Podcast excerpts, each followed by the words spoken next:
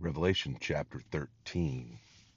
And John said, I stood upon the sand of the sea, verse 1, probably the Mediterranean Sea, and I saw a beast rise up out of the sea, having seven heads, ten horns, and upon his horns ten crowns, and upon his heads the name of blasphemy. Verse 1. The sea represents, of course, the multitudes of people. The Mediterranean Sea, the multitudes of people that live around the Mediterranean Sea. And out of it, he sees this hydra headed beast with seven heads and ten horns. And we are told in the book of Revelation that the seven heads are the seven mountains upon which the beast sits. The ten horns are ten kings. And Daniel, as he also described the beast, that he cannot really describe, I mean, a non descriptive type of a beast, it had ten horns. And again, the Lord told Daniel that the ten horns were the ten kings that were going to give power to the beast. so there is going to arise upon the earth a ten nation federation, ten kingdoms federating together. Daniel 2, and the dream of Nebuchadnezzar and the interpretation by Daniel, and there shall arise, Daniel said, the eleventh, which will destroy three speaking blasphemous things. He will take control, take power. So the rise of the beast, the Antichrist, the one who is going to rise to take over control of the earth, speaking, as Paul said, blasphemous things against God. And Daniel makes reference of his blasphemies. He shall speak great words, he said, against the Most High, and shall wear out the saints of the Most High. And the beast which I saw was like unto a leopard, and his feet were like a bear, and his mouth was the mouth of a lion. And the dragon, who of course is Satan, gave him his power his throne and great authority. Verse 2. Now, where is Satan's throne? It is on this earth. We say the earth is the Lord's and the fullness thereof, and all they that dwell therein.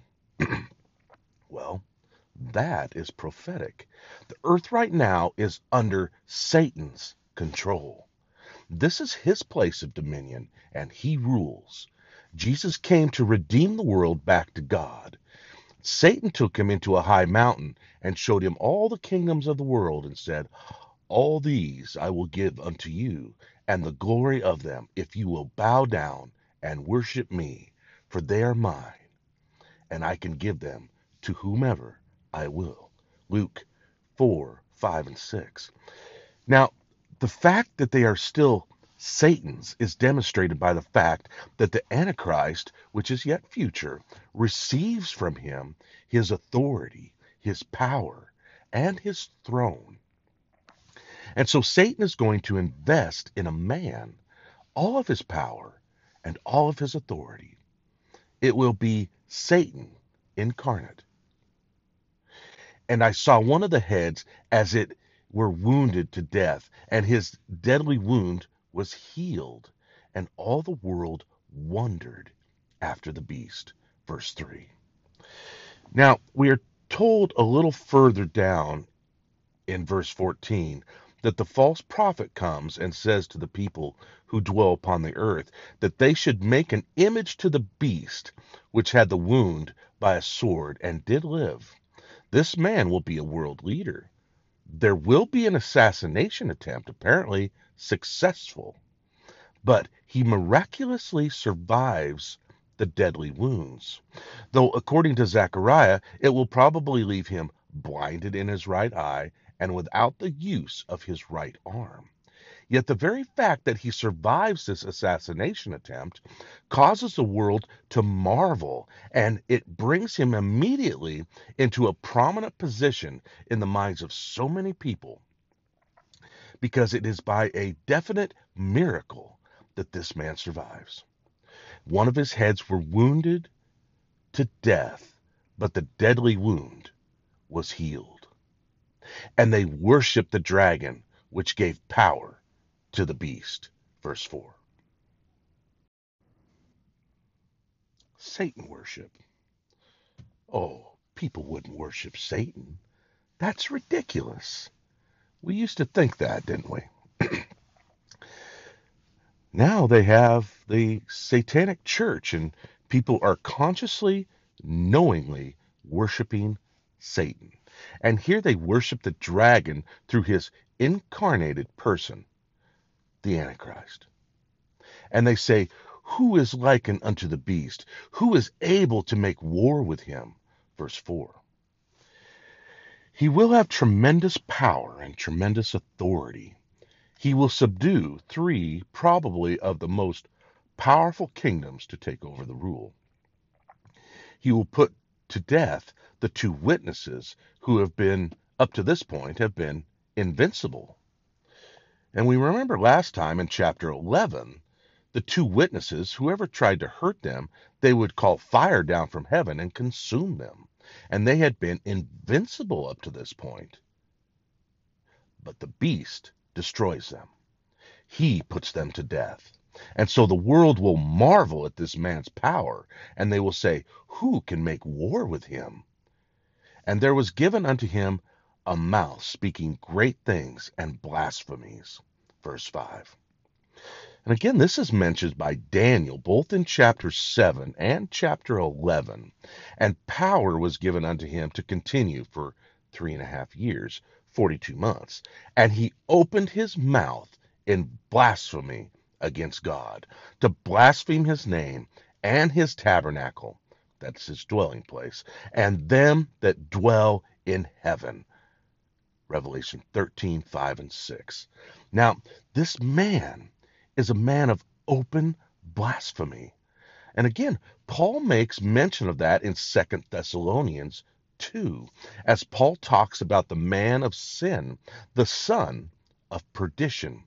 So he opposes and exalts himself against all that is called God, that is worshiped, so that he is God and sits in the temple, calling himself God and declaring himself to be God, speaking blasphemies against God.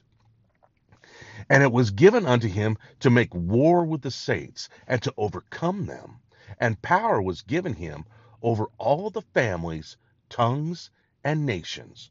Verse 7. now, this war with the saints and overcomes them also is predicted in Daniel. He makes war with the saints, Daniel says, and prevails against them. These saints could not be the church of Jesus Christ. When Jesus announces to Peter, his church, he says, Upon this rock I will build my church, and the gates of hell shall not prevail against it. So there is no way that Satan can prevail against the church of Christ.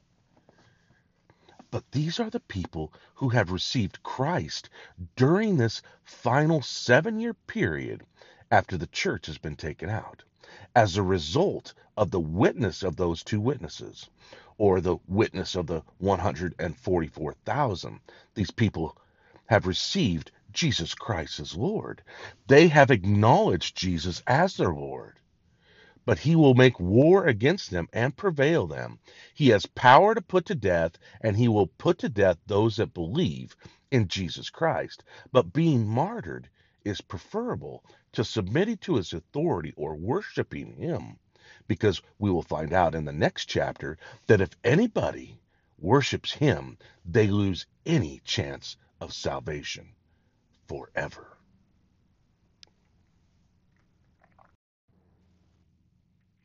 And so John tells us here of the reign over all the families of the earth, the tongues and the nations, and all that dwell upon the earth shall worship him, whose names are not written in the book of life of the Lamb slain from the foundation of the world.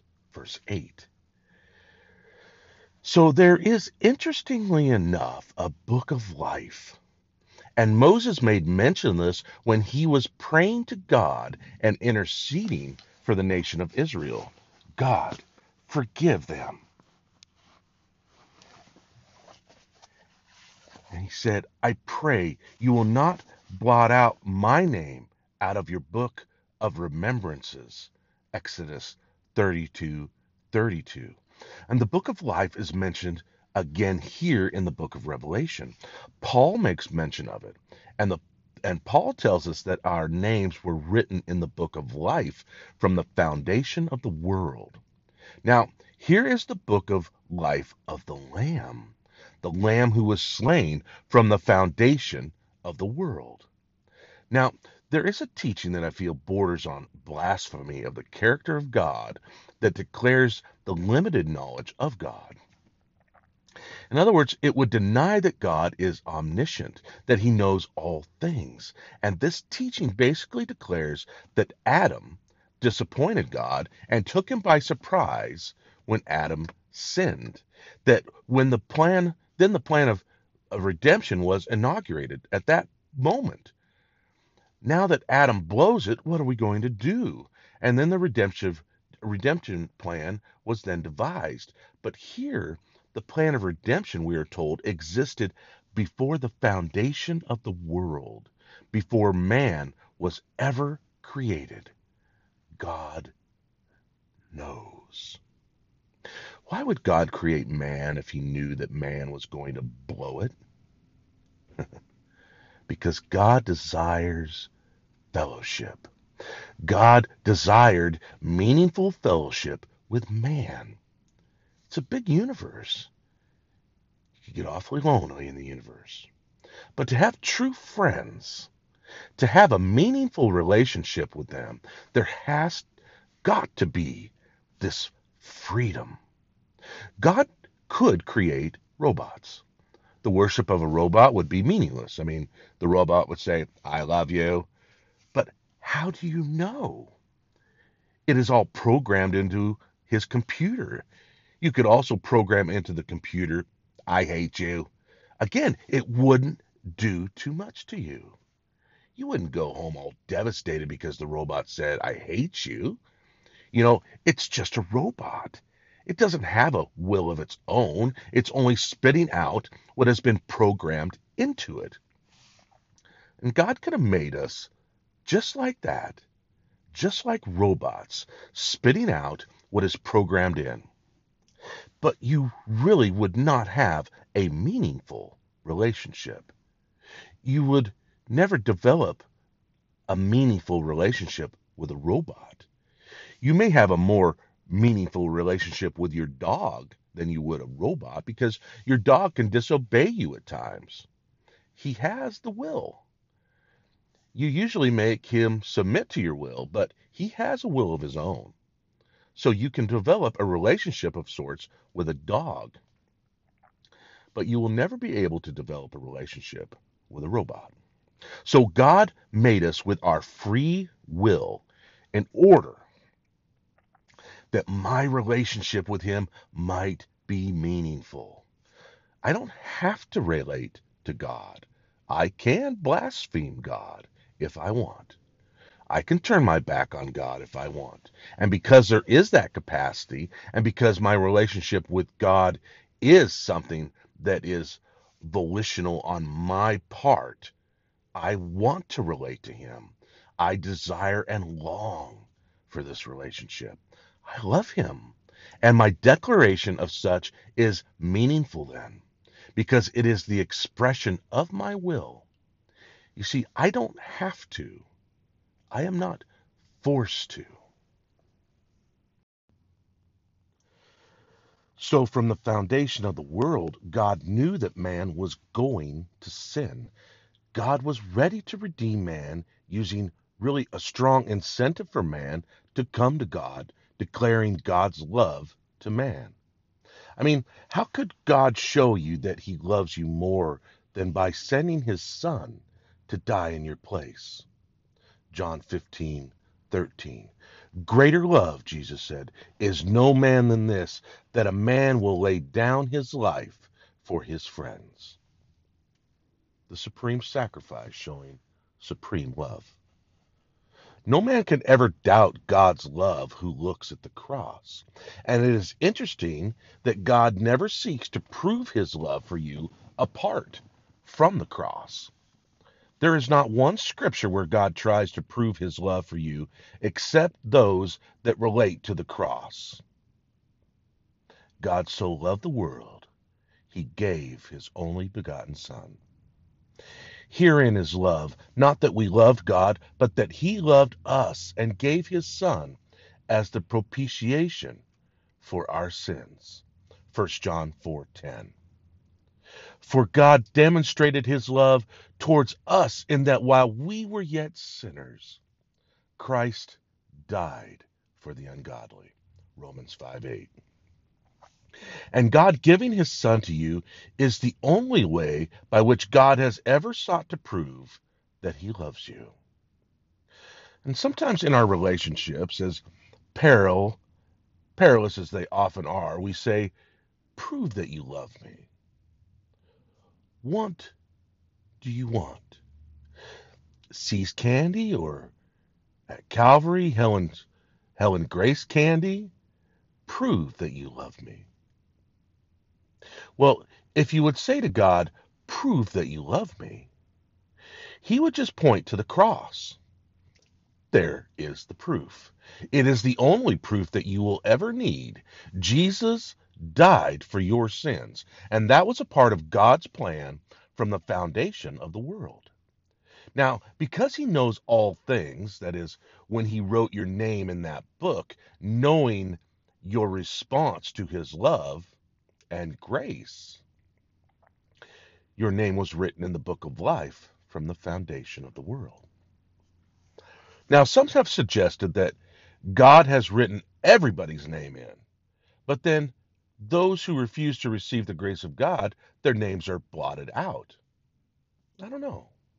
But here we are told that those that dwell upon the earth, whose names were not written. So it sort of contradicts that concept that everybody's name was written, whose names were not written, or not written in the book of life, slain from the foundation of the world. So, a question to ourselves is Is my name in the book of life? If any man has an ear, let him hear.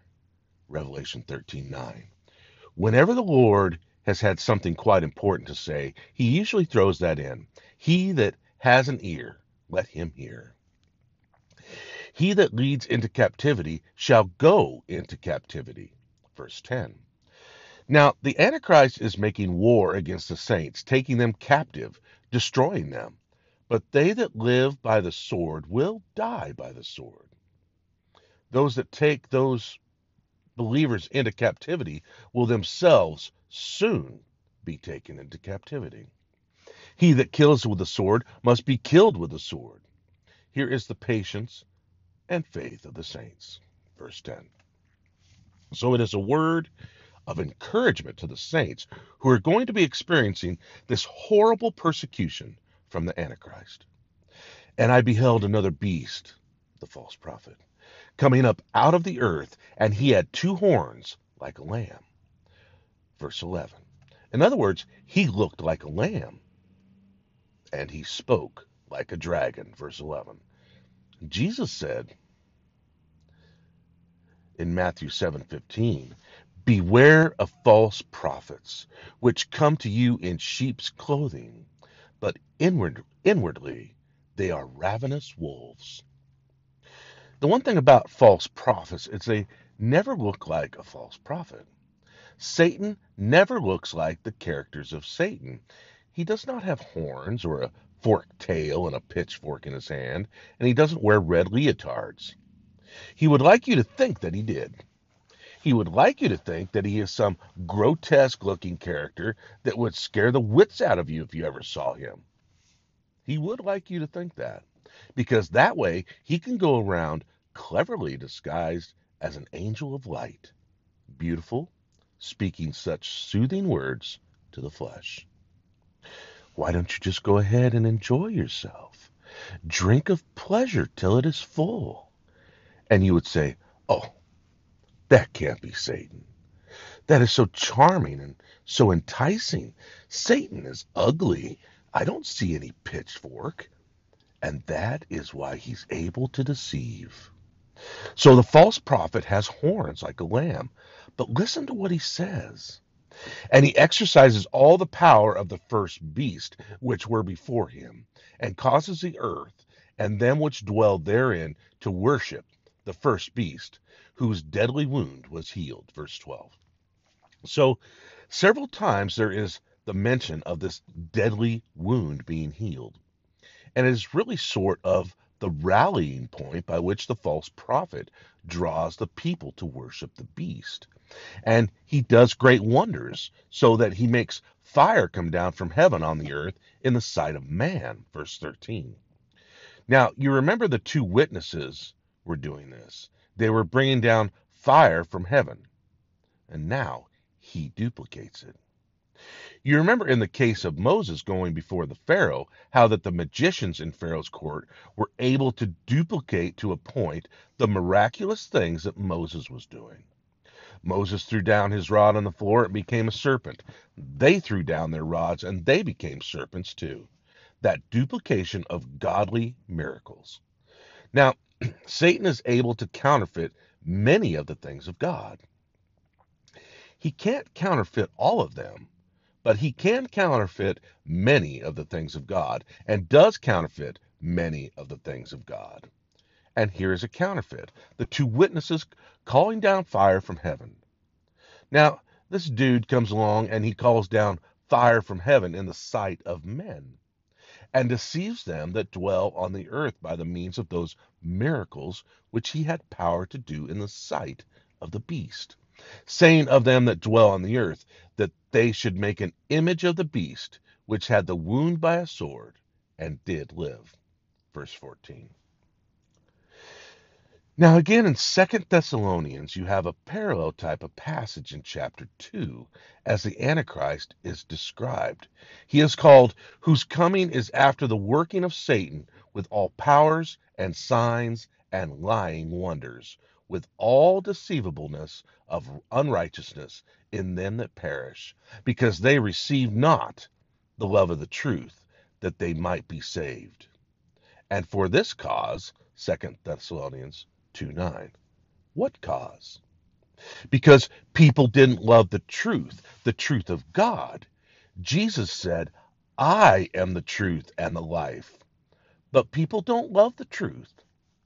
And for this cause, God shall send them strong delusion that they would believe a lie, that they might be damned to believe not the truth, but have pleasure in unrighteousness. 2 Thessalonians 2 11 and 12. So God is going to give them a strong delusion that they might believe. In the Greek, it is a definite article, the lie, the big lie of Satan, the Antichrist, the false prophet. So he deceives them. You don't want to believe the truth? God gives them over to delusion. God allows them to be deceived. But they made the choice first. You know, I am amazed at the things that people who have rejected Jesus Christ will believe.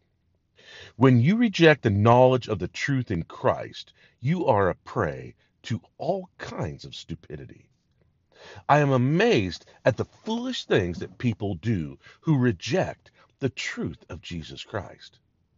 They wear white robes standing on street corners, shaving their heads and working finger symbols and doing their little chantings, doing the mantras and doing their ums, watching the people up in Oregon as they are worshiping their guru, seeing the outlandish things that he is leading them to. As they have mass hysteria, heavy breathing, calisthenics followed by uncontrolled screaming. What a prey man becomes when he, he rejects the truth. You don't want to be wise and receive the grace of God? Then be stupid. And people believe and do the most ignorant and stupid things who have rejected the truth of God. I'm amazed at many of these college professors who pretend toward their superior intelligence of some of the weird things that they do of supposedly intelligent men. But because they did not love the truth, God gives them over to a strong delusion, and they soon believe a lie. The truth is still the truth, even if no one believes it. And a lie is still a lie, even if everyone believes it. And this is a story that was recounted to me a couple of years ago. Several years ago, I was invited to come to a meeting of the supposed intelligentsia of Orange County. There were a bunch of college professors and doctors who were supposed to be the cream of the intelligentsia and I was brought as a specimen of ignorance so they could play games and be amused by the fact that I actually believed in a living God who created the heavens and the earth. So I was brought in for their amusement that they could eat me up. And as I sat there during their preliminaries, and this one sort of leader of the group of superior intelligence sat on the floor in the lotus position and began to tell me of all his accomplishments and all of his intelligence and everything else. I felt sorry for him. He was so wise, yet so deceived and so foolish. And finally, after a period of time, they said, Well, what do you have to bring to us tonight? Because they told me how that they had LSD sessions these very intelligent people, and they called themselves seekers, they were seeking truth, and they had had LSD, they had had cocaine and everything else. After all, of, of your seekers, you can excuse anything that you want to do while you're seeking the truth. The one sitting in the lotus position declared that he was a Buddhist priest and he had studied Buddhism under him. I said, Well, you have obviously searched through everything but the fact that you call yourselves seekers, you obviously are still searching, I said. Maybe in all of your searching, you have overlooked something that you have already searched through. I said, why don't we start with the basics? In the beginning, God created the heavens and the earth. And one of the men interrupted me and said, Now, when you say God, are you talking about the anthropomorphic concept of God?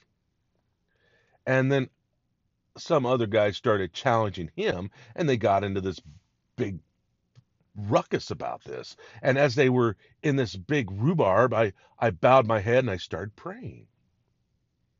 And I said, God, if you get me out of this place, I promise I will never come again.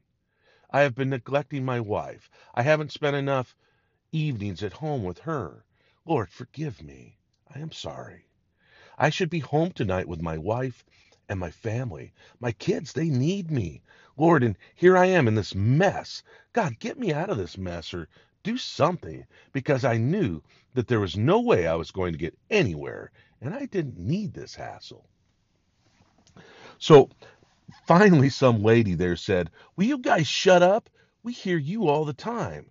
Every week we hear you guys going through this, some inane argument. And now we have invited this guy to speak to us. The least we can do is listen.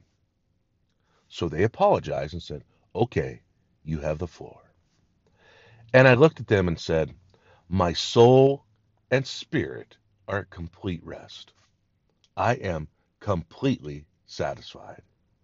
Hey, they all sat up on the edge of their seats and they started listening extremely attentively because that is something none of them could say. With all of their arguments, with all of their intelligence, with all of their background, none of them could say, My soul and spirit are at rest. I am satisfied. And the Lord allowed me to share for about an hour the richness and the fullness that can be experienced in Jesus Christ. And then the Lord got me out of there. But in the succeeding weeks, I had several of them call and come in and receive Jesus Christ because there is only one way that a man can find rest and peace, and that is in and through Jesus. And you may search the world over, and you may have all kinds of bizarre experiences, but you will never have rest until you have Him. But those who refuse the truth are open for deception. What a fantastic story! So he comes with deceiving wonders, and they make this image, and they have power to give life to the image of the beast. Verse 15.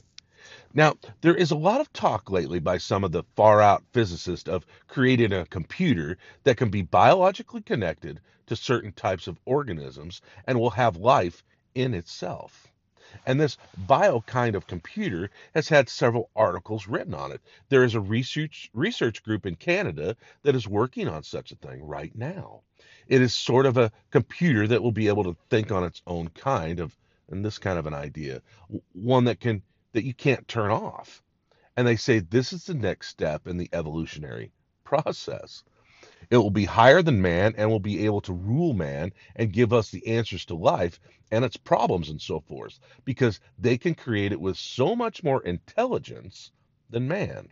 That's the talk of the far out physicist. Interestingly enough, they're going to make an image of the Antichrist and put it in the Holy of Holies of the rebuilt temple, and they are going to give life to it. Now, this is the ultimate blasphemy. This is the abomination which will cause the desolation or the great tribulation. This is the final straw. At this point, the wrath and the fury of God will be poured out upon the earth, and the earth will go through a time of great tribulation, such as it has never seen before or will ever see again when the Antichrist comes to the rebuilt temple in Jerusalem and proclaims himself to be God and stands in the Holy of Holies, the holy place, and announces himself as God, that is the ultimate blasphemy. They set up this image in the temple and they give power to it. That both should speak and have life, and they cause that as many as would not worship the image of the beast to be killed verse 15. Now, you have sort of a historic kind of a picture here when Nebuchadnezzar, you remember, made the golden image of himself and set it in the plains of Dura and caused everyone to bow down and worship it, in order that if anyone should refuse to worship it, that they should be cast alive into the burning fiery furnace. Now, the image that he made was making a statement. Nebuchadnezzar had had a troubling dream that Daniel had interpreted. It was a great image. It had a head of gold, chest of silver, stomach of brass, legs of iron, and feet of iron, and clay with ten toes. This dream interpreted was the image where the nations that would rule the world headed by Babylon, the head of gold, which was to be replaced by the Medo Persian Empire, the chest of silver, which would be replaced by the Grecian Empire, the stomach of brass, which would be destroyed by the Roman Empire, the legs of iron, and the final world governing empire, a relationship to the Roman Empire, ten nations, the ten toes, federated together. And during the time of reign of these ten kings, the Lord of glory would come in and establish his kingdom that would never end. Now, Nebuchadnezzar was making a statement with this image. Why? Because he made it all of gold. Though, O Nebuchadnezzar, are the head of gold, God has given you a kingdom to reign over the earth and all, but you are going to be replaced. Daniel 2:38. He is saying, I am not going to be replaced. Babylon will last forever. It was a statement, and people were ordered to pay obeisance to that statement to knowledge, to acknowledge that Babylon would be eternal. It would not be destroyed. It would not be overthrown. It was a statement of contradiction to God's word that declared that Babylon would be overthrown. It was a statement of rebellion against God, and people were commanded to agree to that statement by bowing down and worshiping the image. And you have that same counterpart to the image being set up, and everyone being ordered to worship this image and being put to death if they refuse to worship the image. You remember that shortly after that he went insane, Nebuchadnezzar, and spent seven seasons in insanity until what? until he acknowledged that God did rule over the kingdoms of man and would set on the thrones those who he would. His little statement of blasphemy against God was finally changed. And he caused everyone, both small and great, rich and poor, free and bond, to receive a mark in their right hand or in their forehead. Revelation 13:60. Now, worldwide, we currently have these smart cards, right? A smart card looks much like a regular Visa card or MasterCard, with the exception that the smart card has implanted in it a little computer chip that keeps track of your account. And if you try to use that card and you are above your limit, it just won't work. Your card knows just what your limits are. It keeps a constant monitoring of your account, and you can't go over your limits with this smart card. Now, there's, of course, already implanting of computer chips under the skin on a person's hand for positive identification. I mean, they use it currently in the military. It is the same kind of thing as a smart card. It is the same kind of computer chip implanted under the skin of your hand. And it would do the same thing. It will keep track of your account so you could never overdraw. It could replace money completely. The computers could keep the whole accounting. The chip would establish your limits, and you would do all your buying and selling with the mark that is in your right hand. And he causes all both, small and great, rich and poor, free and bond, to receive a mark in their right hand or in their forehead. And this technology exists today. These smart cards are in use right now. There is still a few problems but it has eliminated a lot of shenanigans that take place with regular credit cards. And no man will be able to buy or sell unless he has the mark, or the name of the beast, or the number of his name. Here is wisdom. Let him that has understanding count the number of the beast, for it is the number of a man, and his number is 666. Revelation 13, 17 and 18. Now, the number of man in Scripture is six. And you're aware with biblical, biblical numerics that each number has a significance. The number seven is the number of completeness. The number six is short of completeness, incomplete man. The number 12 is the number of human government. And number 13 is the number for Satan. And in Hebrew and Greek, it is more meaningful than in English because in the Hebrew and Greek, they also count with their alphabet. In other words, the alpha, beta, gamma, delta is 1, 2, 3, 4, as well as your A, B, C, D. And Aleph, Bet, Gimel, Daleth is the same in Hebrew, the 1, 2, 3, 4. It is your A, B, C, D also. But it is also the numeric, so that every Greek letter has a numeric equivalent. So you can do fun things with Greek words, such as you can total up the numeric equivalents of a Greek word, or you can total up the numerics in it. And interestingly enough, the number eight becomes the number for Jesus. And the number eight is the number for new beginnings. Seven is the complete number. Seven notes in a scale, seven days in a week, so that the eighth becomes the new beginning. And when you come to the eighth day, you have a new week. You come to the eighth note, you have a new scale. So eight is the number of new beginnings. And significantly, it is the number of Jesus. He is a new beginning. And you total up the Greek letters that spell Jesus, and you have the number 888. And every name for Jesus, if you total up the letters, it is always divisible by 8. If you total up the letters in all of the names for Satan in Greek, they are always divisible by 13. So there's a lot of interesting games that you, that you can play with these numerics because they are there are numerical values here.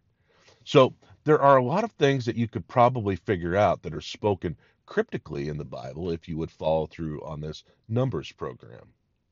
Now, here is the mind that has wisdom. Here is wisdom.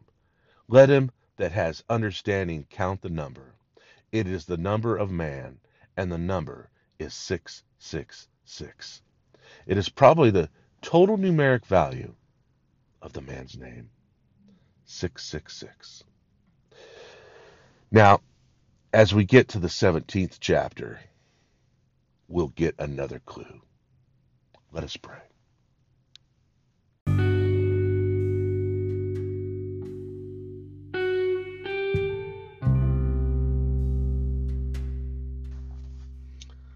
Oh, Father, your word is so exciting. Father, your word is so clear. Lord God, let our hearts just push out the dross. Let you burn it off so that we can see the gold of your word, so that we can see the refined meanings that are behind your word. Father, you have given us the book of Revelation that reveals the Lord Jesus Christ to us, his purpose, his mission, and what we are going to see. Father, we love you so much. Lord, let our hearts follow you with a burning desire for nothing else. And Lord, let this world burn away in our hearts so that we can simply and clearly follow you. In Jesus' name we pray. And all God's children said, Amen.